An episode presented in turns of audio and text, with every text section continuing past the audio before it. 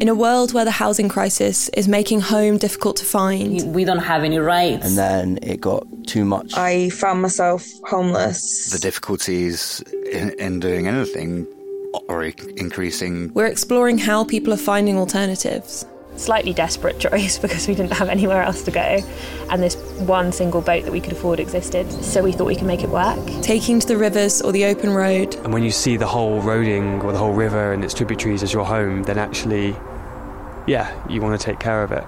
and fighting to protect their homes and communities. And she always felt that everybody should have somewhere to live, and which was what started her off with um, the squatting, I think, in Brixton. think that you can get away because you targeted the people you perceive as powerless.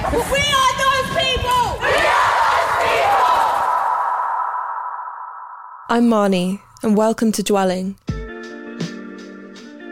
Find us on your favourite streaming platforms. First three episodes out 6th of March and released weekly on Mondays. Follow us on social media at dwelling underscore pod, powered by Transmission Roundhouse.